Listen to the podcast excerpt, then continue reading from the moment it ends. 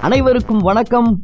தி தமிழ் ரேடியோவின் உலகம் three sixty நிகழ்ச்சி ஆரம்பிச்சாச்சு. உலகம் த்ரீ சிக்ஸ்டி நிகழ்ச்சியில் உங்களை அழைத்து செல்வது நான் ஆர்ஜே உத்ரா. எல்லாரும் ஜாலியா வேலண்டைன்ஸ் டே கொண்டாடுங்க. மை பெஸ்ட் விஷஸ் சமத்தா கொண்டாடணும். ஏதாவது உங்களுக்கு பார்ட்னர் கிட்ட இருந்தாங்கன்னா ரொம்ப சமத்தா குட் பாய்ஸா கொண்டாடணும். என் காதலுக்கா நான் என்ன வேணாலும் பண்ணுவேங்கிற மாதிரி கசமுசான எதையாவது பண்ணிட்டு நாளைக்கு இதே சமுதாயத்தில் தான் நம்ம வாழணும். அதை ஞாபகம் வச்சுக்கோங்க.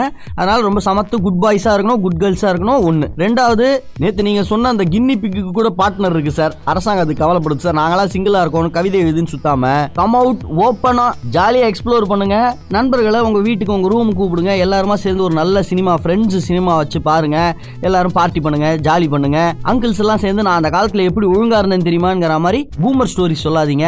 ஜாலியா இருங்க. இதெல்லாம் ஒரு பக்கம் இருந்தாலும் ஊருக்குள்ள சொல்ல வேண்டிய விஷயத்த சொல்லலைன்னா மக்களுக்கு கடைசி வரைக்கும் அதை யார் கொண்டு போய் சேர்ப்ப? அப்படிங்கிற மாதிரி கடமை இருக்கிறதுனால விரைவில் மகளிர் உரிமை தொகை ரூபாய் ஆயிரம் வழங்கப்படும்ங்கிற மாதிரி மு ஸ்டாலின் அவர்கள் சொல்லியிருக்காரு. ஐயா எலெக்ஷன் முடிஞ்சோன்னு அதை சொல்லியிருக்கலாமே. எல்லாரும் உங்களை சந்தேகப்படுற அளவுக்கு எலெக்ஷனுக்காகத்தான் நீங்க சொல்றீங்களோன்னு சந்தேகப்படுற அளவுக்கு இந்த நேரத்தில் சொல்லிட்டீங்களே. எவ்வளவு வெகுளியா இருக்கீங்களே ஐயா. எம்பிபிஎஸ் முதலாம் ஆண்டு வகுப்பு இன்னைக்கு ஆரம்பிக்குது. ஆக்சுவலா ஆரம்பிச்சிருக்கோம். இந்நேரம்? ஏழைகளின் நலனுக்கானது மத்திய பட்ஜெட் அப்படிங்கிற மாதிரி பாஜக மத்திய இணை அமைச்சர் எல் முருகன் சொல்லியிருக்காரு. இதுல எங்க ஏழைகள் வராங்கன்னு சத்தியமா எனக்கு தெரியல.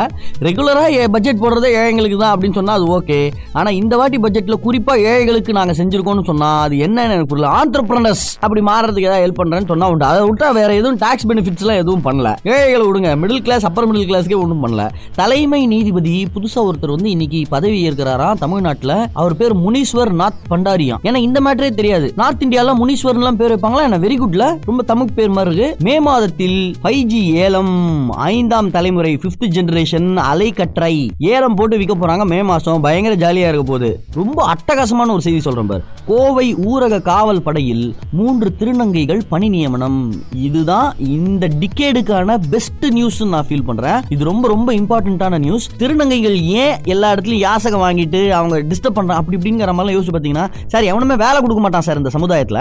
இந்த மதத்தில் பிறந்தது ஏன் தப்பா? இந்த நாட்டில் பிறந்தது ஏன் தப்பான்னு அவன் ஆயிரம் பேசிக்கிட்டு இருக்கிற நடுவில் திருநங்கையா பிறந்தது ஏன் தப்பாடா? என்ன ஏன்டா வேலைக்கு கொடுக்க மாட்டேங்கிறேன்னு அவங்களுக்கு குரல் கொடுக்கறதுக்கு என்ஜிஓஸ்ங்கிற பேரில் நிறைய பேர் இருந்தாலும் இன்னி வரைக்கும் இது பெருசா அடுத்த லெவலுக்கு எடுத்துட்டு போகாம இருக்கும் இல்லையா? அந்த நேரத்துல தமிழகத்துல கோவையில இப்படி ஒரு சமாச்சாரம் நடந்திருக்கு. இதுதான் ஃபார்வர்ட் திங்கிங் நகர்ப்புற தேர்தல் இருக்கிறதுனால மாநில எல்லை தமிழக மாநில எல்லையில் வாகன சோதனைகள்லாம் வந்து பயங்கர தீவிரமா இருக்கான். இது தவிர இன்னும் நிறைய இன்ட்ரெஸ்டிங்கான பகபகன் சிரிக்கிற மாதிரி. அடடா என்ன சொல்றீங்கன்னு ஆச்சரியப்படுற அளவுக்கு நிறைய சைட் லைன் சமாச்சாரங்கள் இன்டெப்த் சமாச்சாரங்கள்லாம் இருக்கு. எல்லாம் பேசுவோம். தொடர்ந்து இணைந்திருங்கள். தி தமிழ் ரேடியோவின் உலகம் த்ரீ சிக்ஸ்டி நிகழ்ச்சியோடு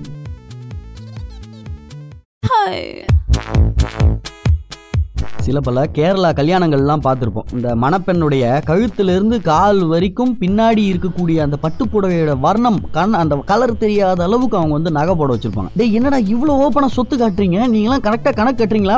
டாக்ஸ் கட்டிட்டு இருக்கீங்களா? பதினஞ்சு லட்ச ரூபா per ஆனம் சம்பாதிக்கணும்னாலே இன்னைக்கு முப்பது பர்சன்ட் டாக்ஸ் கட்டணுமே. நீங்களாம் எவ்வளோ பர்சன்டா டாக்ஸ் கட்டுறீங்கன்னு நமக்கு தோணிருக்கும். பல நேரங்களில் இந்த கேரளா கல்யாணம் ஒரு ஆடம்பரமான பணக்காரர் வீட்டு கல்யாணம் அப்படிங்கிற மாதிரிலாம் காமிச்சு சாப்பாடு டிஷ் மட்டுமே நூற்றி இருபது டிஷ்ஷு அது ஒரு தனி தீவில் அந்த கல்யாணம் நடந்து அப்படி இப்படின்லாம் நீங்க கேள்விப்பட்டிருப்பீங்க. அந்த பணக்காரர் பேர் கூட நமக்கு தெரிஞ்சிருக்காது. அதாவது பெரிய அம்பானி அதானி அப்படிலாம் நான் சொல்ல கேரளால ஏதோ ஒரு பணக்காரர் வீட்டு கல்யாணம்னு சொல்லி அந்த பொண்ணுடைய நகையும் அந்த கல்யாண ஆடம்பரமும் அப்படி இருக்கும் இல்லையா?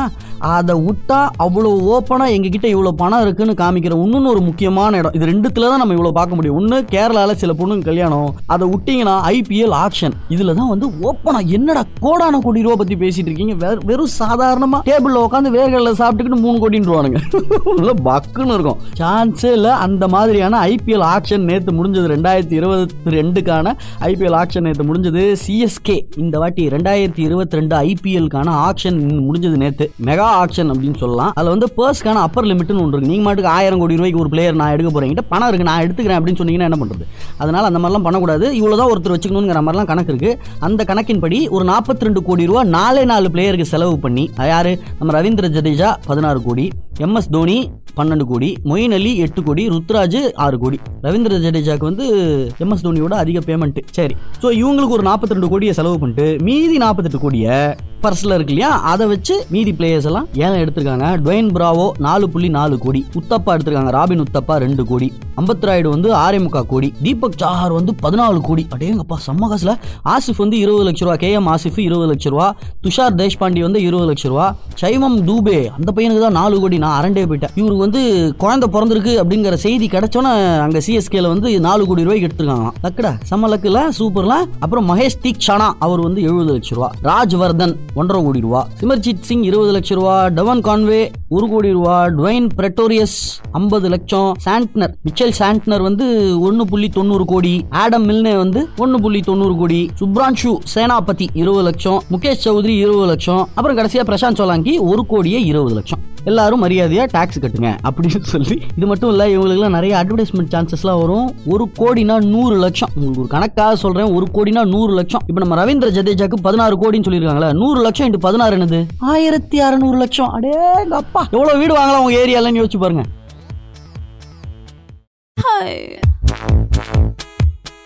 பல நாடுகளில் வினோதமான சில ரூல்ஸ் எல்லாம் இருக்கு. அதெல்லாம் நமக்கு வினோதமா இருக்கலாம். அந்த ஊருக்கு அது ரொம்ப சரியா படும். இல்ல அந்த சுச்சுவேஷன்ல நீங்க இருந்து பாத்தீங்கன்னா இதுதான் சரி அப்படின்னு படும். சரியா? அந்த மாதிரி ஒரு விஷயம் பார்க்க போறோம். தி தமிழ் ரேடியோவின் உலகம் த்ரீ சிக்ஸ் நிகழ்ச்சியில் நான் ஆர்ஜே உத்ரா. ஜெர்மானிய நாட்டில் ஒரு திருடன் தப்பிச்சு ஓடினானா அவனை பிடிச்சி எடுத்து கூட்டின்னு வந்து திருப்பி ஜெயிலில் போடுறதுக்கு மட்டும்தான் உரிமை இருக்கே தவிர அவன் தப்பிச்சாங்கிறத சொல்லி மறுபடியும் அவனை கோர்ட்டில் ஜெயிலில் போடுறதுக்கு எந்த ரைட்ஸுமே கிடையாது அப்படிங்கிறாங்க. ஏன்னா ஒரு மனுஷன் எப்பவுமே ஒரு இடத்துல நீங்கள் அவனை அடைச்சி வச்சிங்கன்னா அவன் தப்பிக்க தான் பார்ப்பான். ஏன்னா அது மனித இயல்பு. மனித இயல்பெல்லாம் நம்ம கொஸ்டின் பண்ணக்கூடாது. அவன் பண்ண தப்புக்கு தான் அவன் வந்து ஜெயில இருக்கான். அங்கேயும் தப்பிக்க போனானா புடிச்சுட்டு வந்து ஜெயில போடுங்க. மேற்கொண்டு அவன் மேல தப்பிச்சதுக்கெல்லாம் கேஸ் போடக்கூடாதுங்கிற வினோதமான ஒரு சட்டம். ஆனா அதுக்கு பின்னாடி ரொம்ப பெரிய நியாயம் இருக்கு இல்லையா? இதே மாதிரியே சுவிட்சர்லாண்டில் ஒரு சட்டம் இருக்கு. According to the Switzerland law social அனிமல்ஸ்னு சொல்லக்கூடிய எப்பவுமே கூட்டா சேர்ந்து வாழும் தெரியுமா? சில அனிமல்லாம் அந்த மாதிரி ஒரு சோஷியல் அனிமல் தான் கினி பிக் இந்த கினி பிக்ஸ் எல்லாம் வந்து வீட்டில் வந்து ஒருத்தர் பெட்டா வச்சுக்கலாம். இப்போ எப்படி நம்ம வந்து நாய் பூனை கிளி பெரிய பெரிய ஓனாலாம் சில பேர் வளர்த்து வைக்கிறாங்க. தெரியும்ல? அதில் கின்னி பிக்லாம் வளர்க்கலாமா? அந்த ஊர்ல கின்னி பிக் வளர்க்கும் பட்சத்தில் அது தனியாக வளர்க்கக்கூடாது. அது எப்போவுமே ஒரு கூட்டாக சேர்ந்து இருந்தே பழகின ஒரு அனிமல். அதனுடைய இயல்பை மாற்றி விடக்கூடாது இயல்பை மாற்றிட்டா அதை விட பெரிய அனிமல் அப்யூஸ் எதுவுமே கிடையாது. Owning only one of them is considered animal abuse and illegal அப்படிங்கிறாங்க. அது வந்து கிரைமா அந்த ஊர்ல. சோ நீங்க இப்போ சுவிட்சர்லாண்டில் இருக்கீங்க. வீட்டில் கின்னி பிக் வாங்கி வளர்க்கலாம். ஒரு சின்ன அட்டைப்பொட்டியில கின்னி பிக்ஸை வளர்க்கலாம். ஏன்னா அதுக்கு குக்கும்பர் வெள்ளரிக்காலாம் போட்டு நம்ம வந்து ஸ்டைலாக ஃபோட்டோலாம் எடுத்து இன்ஸ்டாகிராம் போடலாம் அப்படின்னு நினைச்சீங்கன்னா நீங்கள் ஒன்றா வாங்கக்கூடாது ரெண்டா சேர்த்து தான் வாங்கணும். நான் எதுக்கு இதை சொல்கிறேன்னா வேலண்டைன்ஸ் டே அதுவுமா கின்னி பிக்குக்காகலாம் பல நாடுகளில் பல சட்டங்கள்லாம் இருக்குது இங்கே எத்தனையோ சிங்கிள்ஸ் தனியாகவே சுத்தி அதனால அந்த மாதிரியான சிங்கிள்ஸுக்கு ஹாப்பி வேலண்டைன்ஸ் டேடா செல்லக்கூட்டே. நான் இருக்கேன் உனக்கு நான் இருக்கேன். நீ கவலைப்படாத. அண்ணன் இருக்கேன்.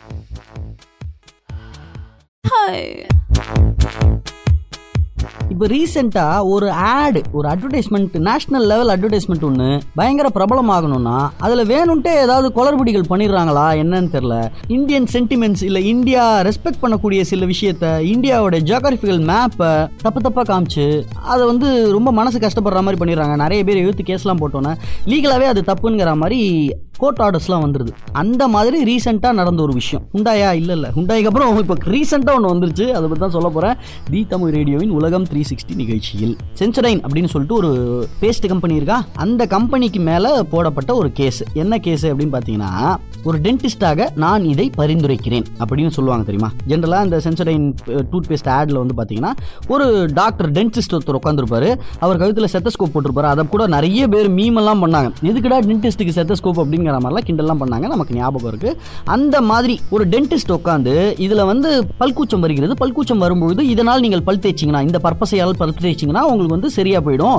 நரம்புகளை குளிர்ச்சிப்படுத்தி அப்படி இப்படின்னு என்னெல்லாமா சொல்லுவாங்கல்ல. அப்படி சொல்லும் எல்லா டாக்டர்ஸுமே இந்தியன் டாக்டர்ஸ் கிடையாது.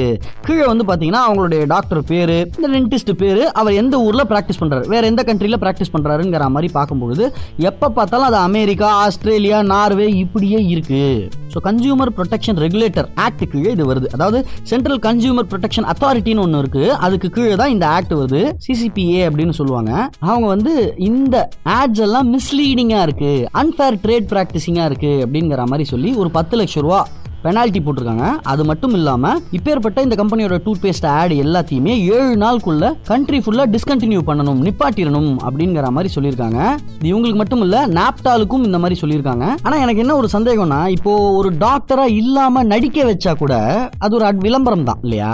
நான் ஒரு டான்சர் எனக்கு கால் வலிக்கும் போதெல்லாம் இந்த தைலத்தை தடவுவேன் அப்படின்னு ஒரு நடிகர் வந்தா கூட நம்ம அதை ஏத்துக்கிறோம். அதே மாதிரி தான் இந்த டென்டிஸ்ட் டாக்டர் எல்லாம் வந்து நடிகர்கள் நான் ஒரு காலம் வரைக்கும் நினைச்சிட்டு இருந்தேன். ஆனா இது மிஸ்லீடிங்கா இருக்கு. நிஜமாவே உங்க டாக்டர்ஸ் தான். ஆனா இந்த ஊர் டாக்டர் இல்லைங்கிற மாதிரி ஒவ்வொரு பாயிண்ட் ஆஃப் வியூல இருந்து பார்க்கும்போது இது தவறு தான் போல இருக்கு. எனக்கு ஒரே ஒரு சந்தோஷம் என்னன்னா இந்த சினிமாக்கெல்லாம் சென்சார் போர்டெல்லாம் இருக்கு இல்லையா? அந்த மாதிரி சீரியலுக்கும் இந்த அட்வர்டைஸ்மெண்ட்டுக்கெல்லாம் சென்சார் போர்டு இருக்கணும் அப்படின்னு நான் நினைக்கிற ஒரு ஆள். என்னால நீ இஷ்டத்துக்கு என்னத்தை வேணாலும் எடுத்து பணத்தெல்லாம் கொண்டு போய் கொடுத்தனா அவன் போட்டுருவான். ஆனா அந்த ஆட்லாம் அப்படி இருக்கணும்னு அவசியமே கிடையாது. எத்தனையோ பெரியவங்க உபயோகப்படுத்துற பொருள் ப்ரொடெக்ஷன் சொல்லுவோமா? பெரியவங்களுக்கான ப்ரொடெக்ஷன் சொல்லி இருக்கக்கூடிய ஒரு ஆடை எப்ப பார்த்தாலும் விரசமாவே காட்டுவானுங்க. அது அவசியமே கிடையாது. ஆனா அதை கேள்வி கேட்க இங்க ஆள் கிடையாதுன்னு நினைச்சுக்கிட்டு இருந்தேன். மேபி நம்மளும் சென்ட்ரல் கன்சியூமர் ப்ரொடெக்ஷன் அத்தாரிட்டிக்கு ஒரு மெயில போட்டு பார்ப்போம். என்ன சொல்றீங்க?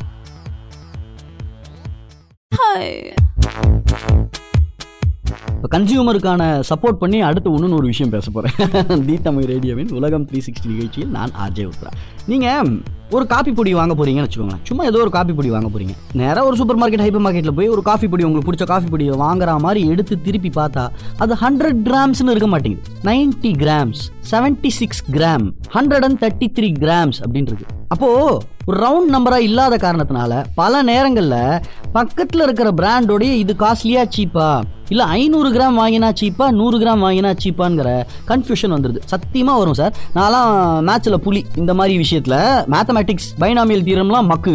ஆனா இந்த மாதிரி டே டு டே லைஃப்ல மேத்ஸ்ல இது இவ்வளோனா இவ்வளோ அவ்வளோனா எவ்வளோ அப்படின்னு கேட்டீங்கன்னா படக்குன்னு சொல்லுவோம். அந்த மாதிரி ஆளு. ஆனாலும் ஐநூறு கிராம் நூத்தம்பது ரூபா. முன்னூத்தி முப்பத்தி மூணு கிராம்னா எவ்வளோன்னு கேட்டா நான் எப்படி சார் சொல்லுவேன் அதுக்கு ஒரு கால்குலேட்டர் நிஜமாவே தேவை? இல்லை நான் அதிபயங்கரமா கைவிட்டு என்ற மாதிரி ஆயிடும். இந்த வீக்னஸை மனசுல வச்சுக்கிட்டு நிறைய ப்ராடக்ட் பாருங்க.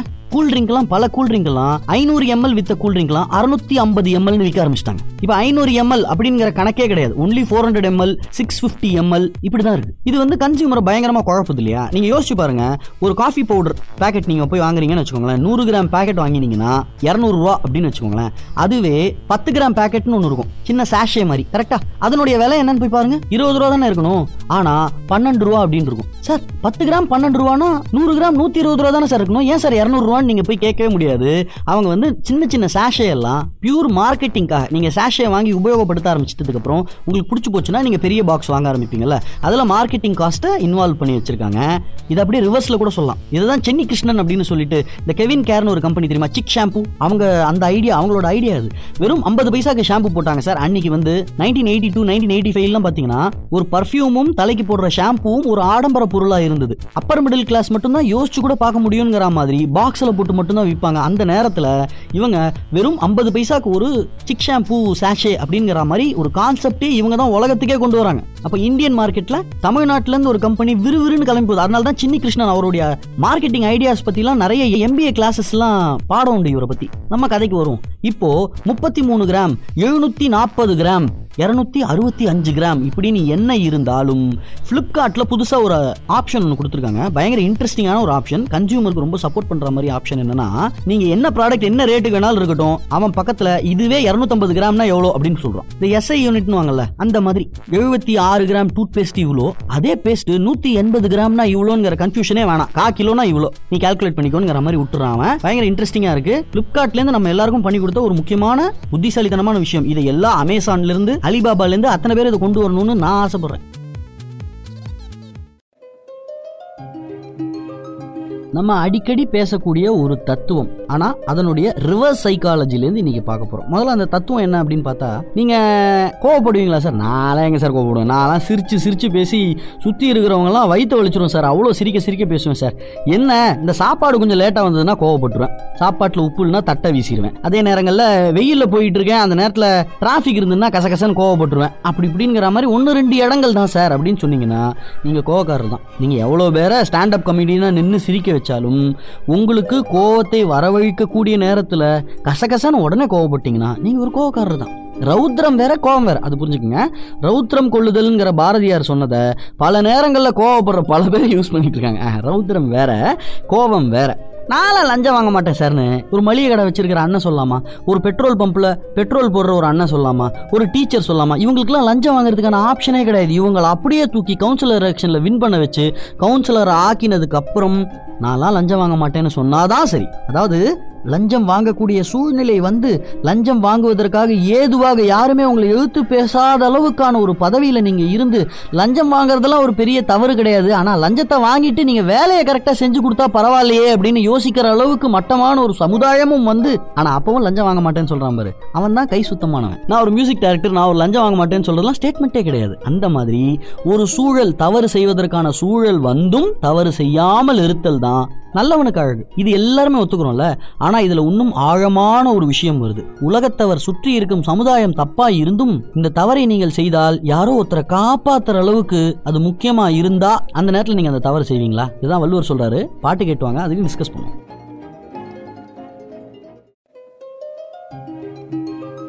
ஈன்றால் பசிக்காண்பான் ஆயுனும் செய்யற்க சான்றோர் பழிக்கும் வினை அப்படிங்கிறாரு திருவள்ளுவர். அறுநூத்தி ஐம்பத்தி ஆறாவது குரல். வினை தூய்மை பியூரிட்டி இன் ஆக்ஷன் அப்படிங்கிற ஒரு அதிகாரத்து கீழே வருது பொருட்பால்ல வருது இந்த குரல். ஈன்றால் பசிக்காண்பான். ஈன்றால்னா பெத்தவன். என்ன பெத்தவன் என்ன பெத்த அம்மா என்ன பெத்த அப்பா.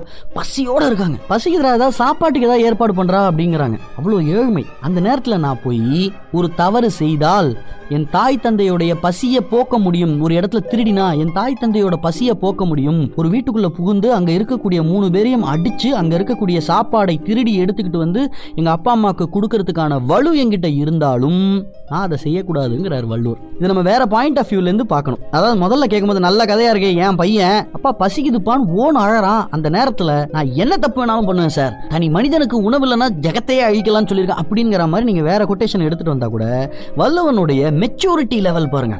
இந்த இடத்துல உங்க பையனுக்கு உங்களோட அப்பா அம்மாவுக்கு பசி அப்படிங்கிற இடத்துல நம்ம இப்ப பார்த்தோம் இல்லையா? ஒருவேளை அந்த வீட்டில் யாரோ ஒரு வீட்டில் மூணு பேரை போய் இருந்தாலும் அடிச்சு சாப்பாடு எடுத்துட்டு வந்தான்னு சொன்னேன் இல்லையா? அந்த வீட்டில் இருக்கக்கூடிய மூணு பேரா நீங்க யோசிச்சு பாருங்களேன். உங்ககிட்ட இருந்ததே சாப்பாடு அதுதான். நீங்க கஷ்டப்பட்டு உழைச்சி எப்படி அந்த சாப்பாடு ரெடி பண்ணி உங்களோட குழந்தை பசியோட இருக்கக்கூடாதுங்கிறதுக்காக அதை நீங்க சமைச்சிருக்கீங்க. அதை விட்டிங்கன்னா உங்ககிட்ட வேற சாப்பாடு இல்லை. அந்த நேரத்தில் எவனோ ஒருத்தன் கதை உடச்சிட்டு உள்ள வந்து என்னையும் என் மனைவியும் என் குழந்தையும் அடித்து அந்த சாப்பாடு எடுத்துட்டு போனானா உங்களுக்கு எப்படி இருக்கும்? வெரி அன்ஃபேர் இல்லையா? அந்த அந்த அப்பா அம்மா பசியோட இருக்காங்கன்னு மாதிரி ஒரு பாயிண்ட் சொன்னேன்ல அவன் பாயிண்ட் ஆஃப் இருந்து பார்த்தா சரியாக இருக்க மாதிரி தெரியும். ஆனால் எந்த சூழ்நிலையிலையும் எந்த தவறும் பெரியோர் பழித்த எந்த ஒரு செயலை செய்ய செய்யக்கூடாதுங்கிறார். முதல்ல சொன்னதை மட்டும் நான் சொல்லியிருந்தேன்னா உங்கள் அப்பா அம்மாவுக்கு பசிக்குது சார் உங்கள் குழந்தைக்கு பசிக்குது சார் அதனால நீங்கள் இதை செய்யறதுக்கு முன் வரீங்க சார் அப்படிங்கிற மாதிரி நான் சொன்னேன்னா கரெக்டு தான் தோணும். ஆனா யார் அவன் அடிச்சு பிடுங்குறானோ அந்த இடத்துல நீங்கள் இருந்து பாருங்க உங்களுக்கு தெரியவே தெரியாது அந்த குழந்தைக்கு பசி அவங்க வீட்டில் யாருக்கோ உடம்பு சரியில்லை அதனால தான் நம்ம கிட்ட மருந்து வாங்குறதுக்காக பணத்தை அடிச்சு பிடிங்க போனோம் இதெல்லாம் உங்களுக்கு எதுவுமே தெரியாது சார். நீங்கள் கஷ்டப்பட்டு இத்தனை நாள் வெயிட் பண்ணி உங்கள் அம்மாவுக்கு ஒரு புடவை வாங்கி கொடுக்கலான்னு சொல்லி முத முதல்ல கஷ்டப்பட்டு நீங்கள் ஆயிரம் ரூபாய் சம்பாதிச்சு வீட்டுக்கு போகிற வழியில் இந்த ஆள் பர்ஸ் அடிச்சுட்டு போயிட்டான்னு வச்சுக்கோங்க. தப்பு தானே? இப்படிதான் வள்ளுவர் வேண்டேஜ் பாயிண்ட் மாதிரி வெவ்வேறு ஆங்கிள் இருந்து தத்துவங்களை சொல்லுவாரு. குழம்புற மாதிரி இருக்கும் ஆனா எல்லாமே சரியாத பாதையில் கொண்டு தான் நம்மளை சேர்க்கும்.